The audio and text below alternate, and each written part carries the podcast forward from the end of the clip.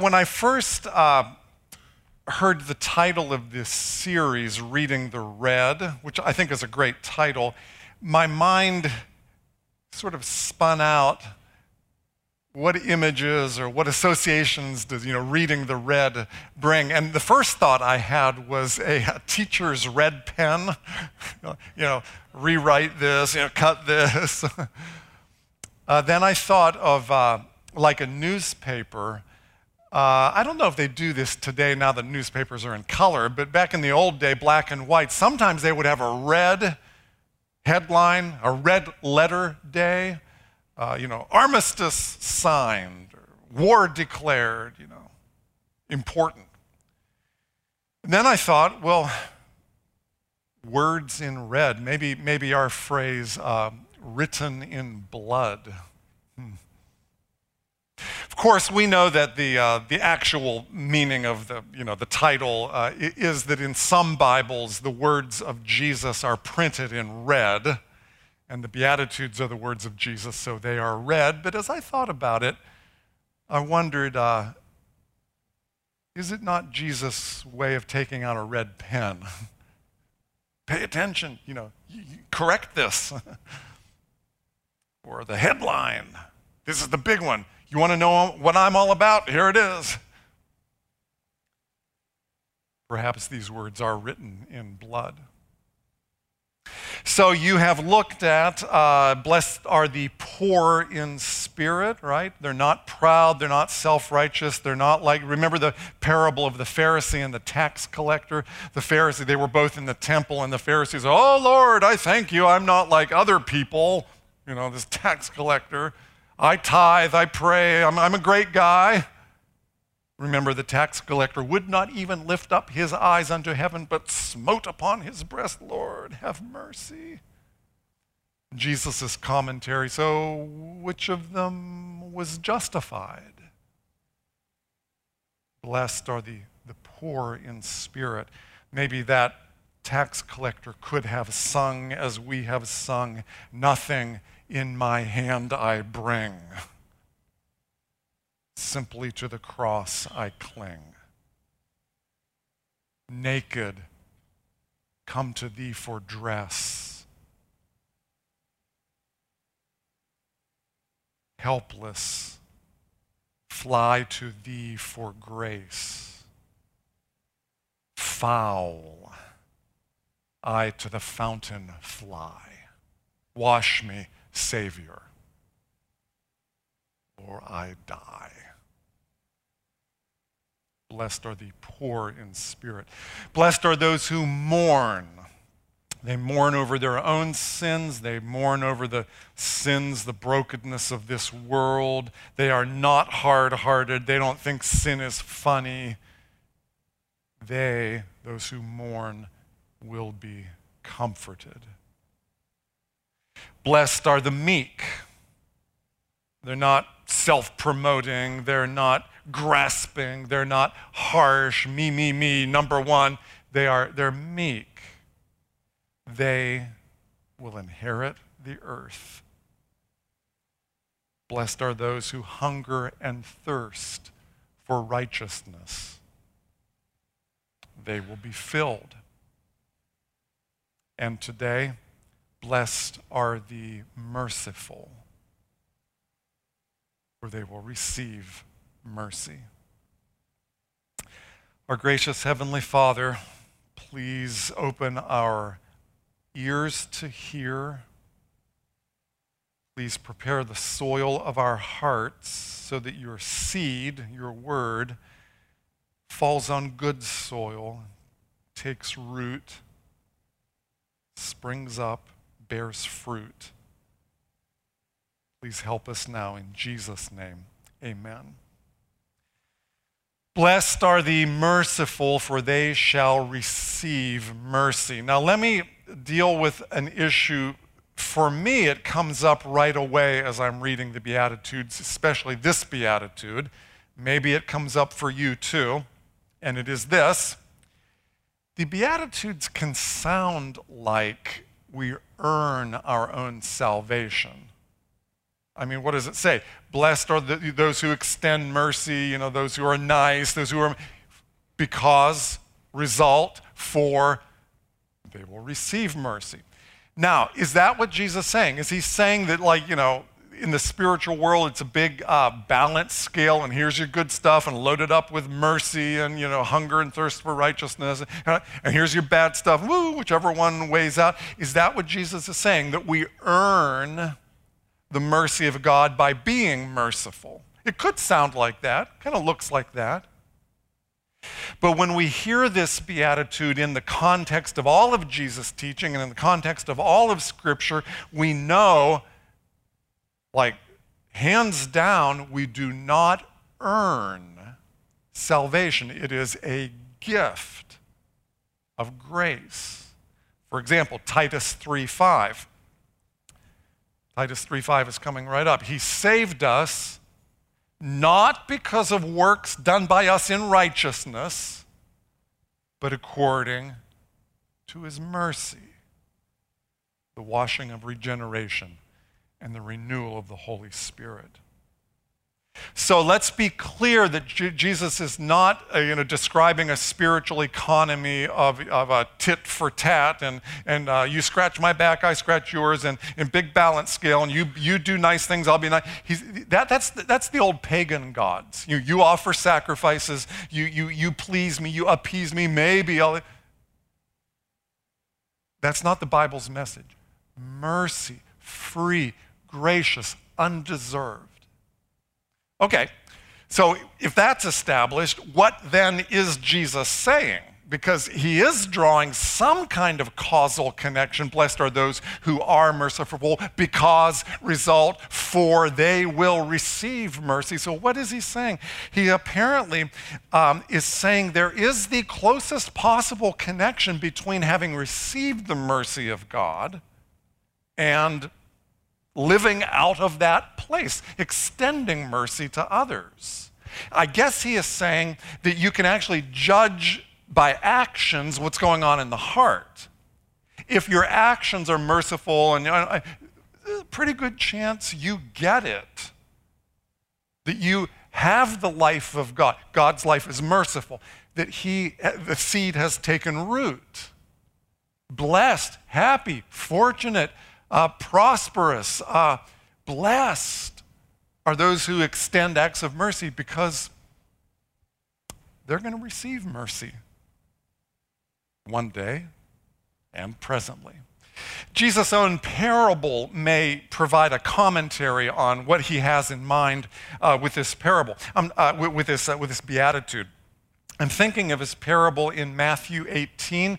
Do you remember this? Uh, Peter comes to Jesus, Matthew 18, and he says, uh, Lord, uh, how often should I forgive someone uh, who sins against me? Should I forgive him seven times? Verse 22. No, not seven times. I tell you, 77 times. Once upon a time, there was a king who decided to uh, put his books in order and you know settle accounts. And he, he called in all the people that were debtors to him and you know you owe me so much. Come on pay up. And you know and there was one guy that owed him an enormous amount. In today's money it would be like hundreds of thousands of dollars Pay up or else, you know, justice. And this guy, the, Bible says he actually fell before him, down on his knees, maybe down on the floor. And he says, Please, please, I can't pay. I don't have the money. Please have mercy. And the king says, All right, I forgive you. You remember the parable? The guy leaves the, like, the, the, the, the, throne room and he goes out and he sees someone else, one of the other servants, who owes him, it's like $20 or something. And pay up, pay up or else. And the guy says, Oh, I'm sorry, I don't have the money. The Bible says, it says, uh, but when the man left the king, he went to a fellow servant who owed him a few dollars. He grabbed him by the throat and demanded instant payment. He starts choking the guy. Okay, the king hears about this and he calls the, the bad servant in and he says, what, what is this I hear? I forgave you, you know, hundreds of thousands of dollars. Shouldn't you have had mercy on your fellow servant, just as I had mercy on you? You want justice? You're all about justice? Okay, let's start with you. You're going to jail. The closest possible connection between extending mercy and having received mercy. And if you have received mercy but don't extend it, Jesus says, You sure you received it? Blessed are the merciful, they will receive mercy. Mercy is an overflow of the life of God. If a person has been born again, born with spiritual life, the Holy Spirit is indwelling the person, then it's just natural to extend mercy. C.S. Lewis said if you, uh, if you go into the cellar and turn on the lights, the rats scurry. Lewis says the light didn't create the rats, it just exposed what was in the cellar. You understand a little parable of his own. Let's, make, let's turn that around and make it positive. If you go into the cellar and you turn on the lights and there are no rats, it's a very, very clean cellar, very orderly. Somebody has been there beforehand and arranged things. So, by the uh, condition of the cellar, the human heart, we know that somebody has, you follow me? Blessed are the merciful because it's a sign that they have received the mercy of God and will receive it in that day of judgment. Mercy is the life of God prompting a student to treat his or her teacher with kindness. The teacher isn't a particularly good teacher, kind of, kind of harsh and brusque, kind of boring. And the other students in the class just demand justice. And how do they get justice? You know, you're, you're, you're mean to us, you, you bore us, you know. Well, they, they, they take it out of the teacher's hide, meaning they criticize, they lie, they cheat, they laugh about the teacher behind. But here's a student who has received mercy.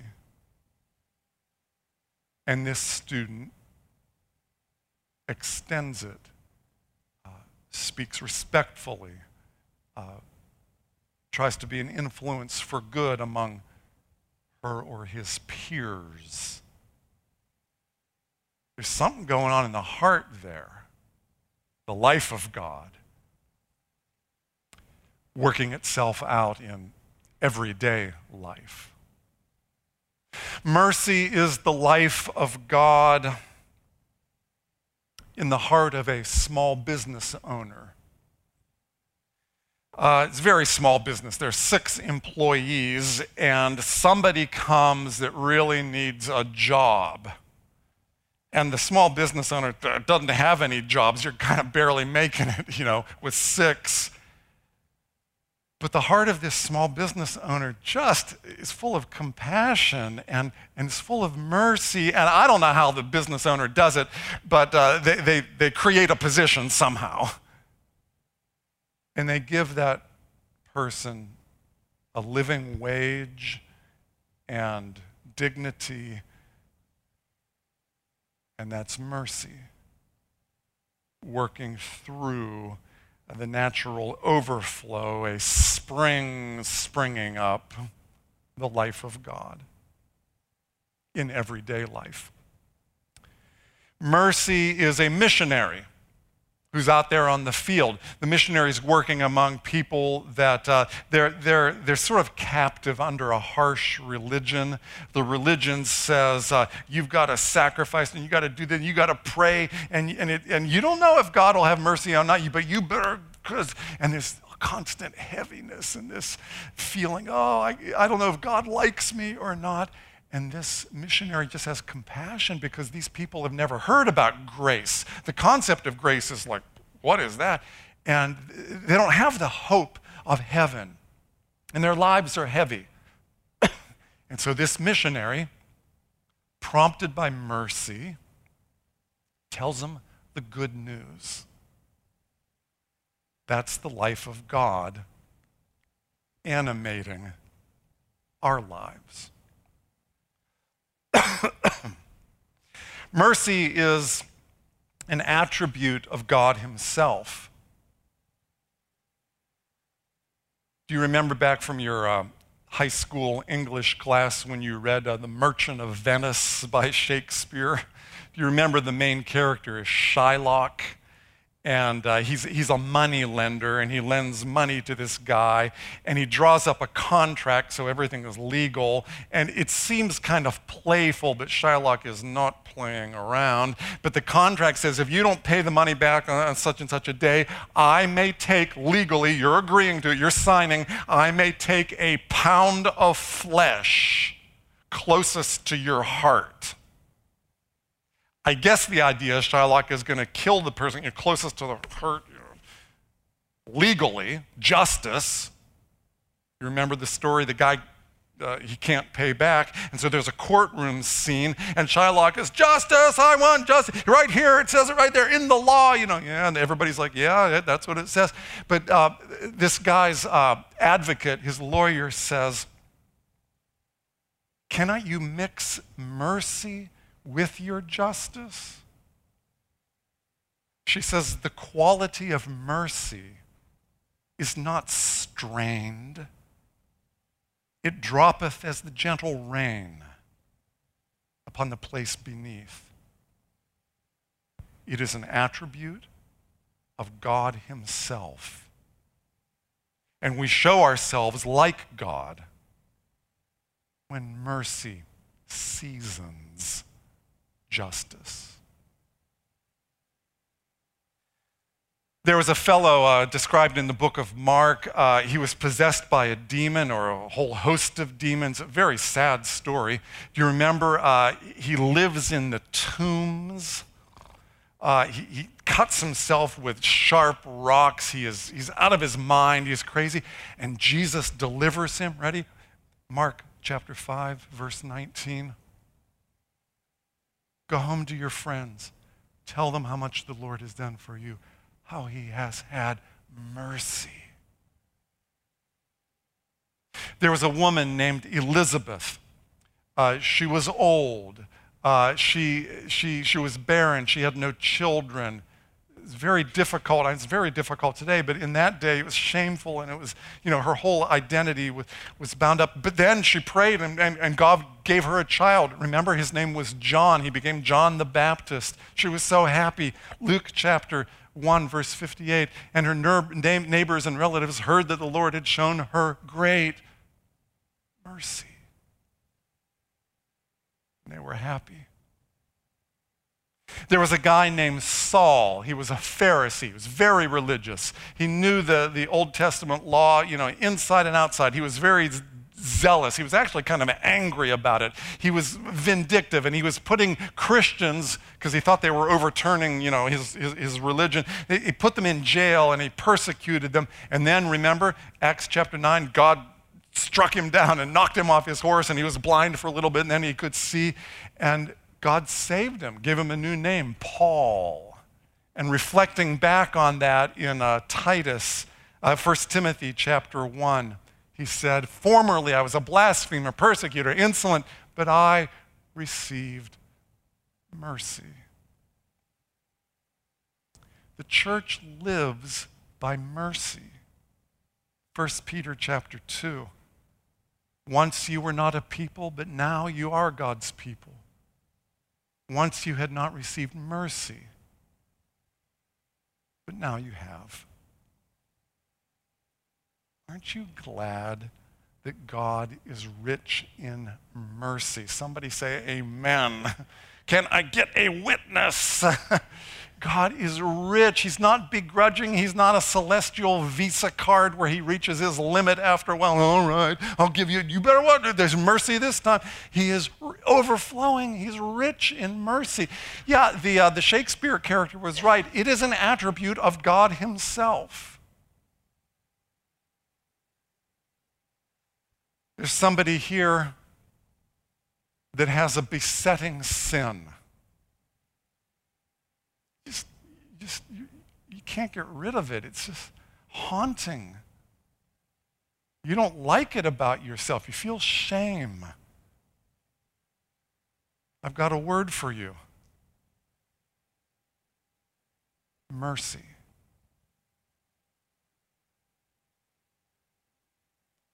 There's somebody here you recently lost your temper. As a matter of fact, it happens a lot. And you're ashamed of it and you hurt people and you didn't like that, but it just, like a volcano, it just exploded. And you want to do better. And I've got a word for you mercy. Psalm chapter 103 says, The Lord is merciful and gracious, slow to anger, abounding in faithful love. All right, so, based on this magnificent quality of God Himself, it is an attribute of God Himself, drawn by the beauty of His character, we want to be merciful. It is a beautiful quality. May I make two applications? The first, uh, first implication of this beatitude, let's call it a physical extending of mercy. By that I mean we, we help each other with physical stuff, sort of like the parable of the Good Samaritan.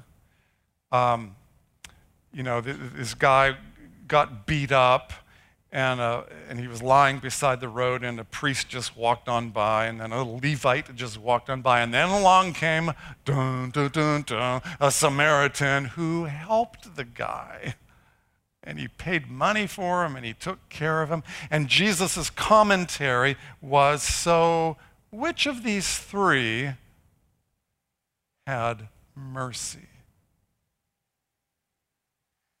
So, if the life of God is in you, if, if you feel a stirring as, you know, with this teaching of the word as you hear Jesus' beatitude, if you feel like, yeah, yeah, yeah, yeah, yeah, I want to do that, it's beautiful, I, I, what can you do? Maybe this would be a good thing to, uh, to discuss with your small group. How can you guys get together and extend like, like physical help? Uh, it could be money, it could be lending of your expertise, it could be emotional support, it could be you know, clean up the, the, the environment. Uh, what can you do to pass on, like, like the Good Samaritan, to pass on? Which, which of these had mercy? Is anything coming to your mind? Is the Lord teaching you and prompting you to extend, we'll call it a physical uh, mercy? A second uh, application, let's call this one a spiritual uh, mercy. I'm talking about sharing the good news of Christ. I'm talking about evangelism. The Apostle Paul said, The love of God compels us uh, to share the good news. Matthew uh, chapter 9, uh, the calling of Matthew of Levi. uh, Jesus was walking along and he saw a man named Matthew uh, sitting at the tax collector's booth. Follow me and, and you will be my disciples. Well, the, the other, the Pharisees heard about this and they were like, what is this? He's hanging out with sinners. This is terrible. He shouldn't be doing that. So Jesus said to the Pharisees, Go now and learn the meaning of the scripture. I want you to show mercy not offer sacrifices. And so I'm asking you do you show mercy by calling disciples, by extending, telling them the good news, evangelizing, witnessing? It's an act of mercy.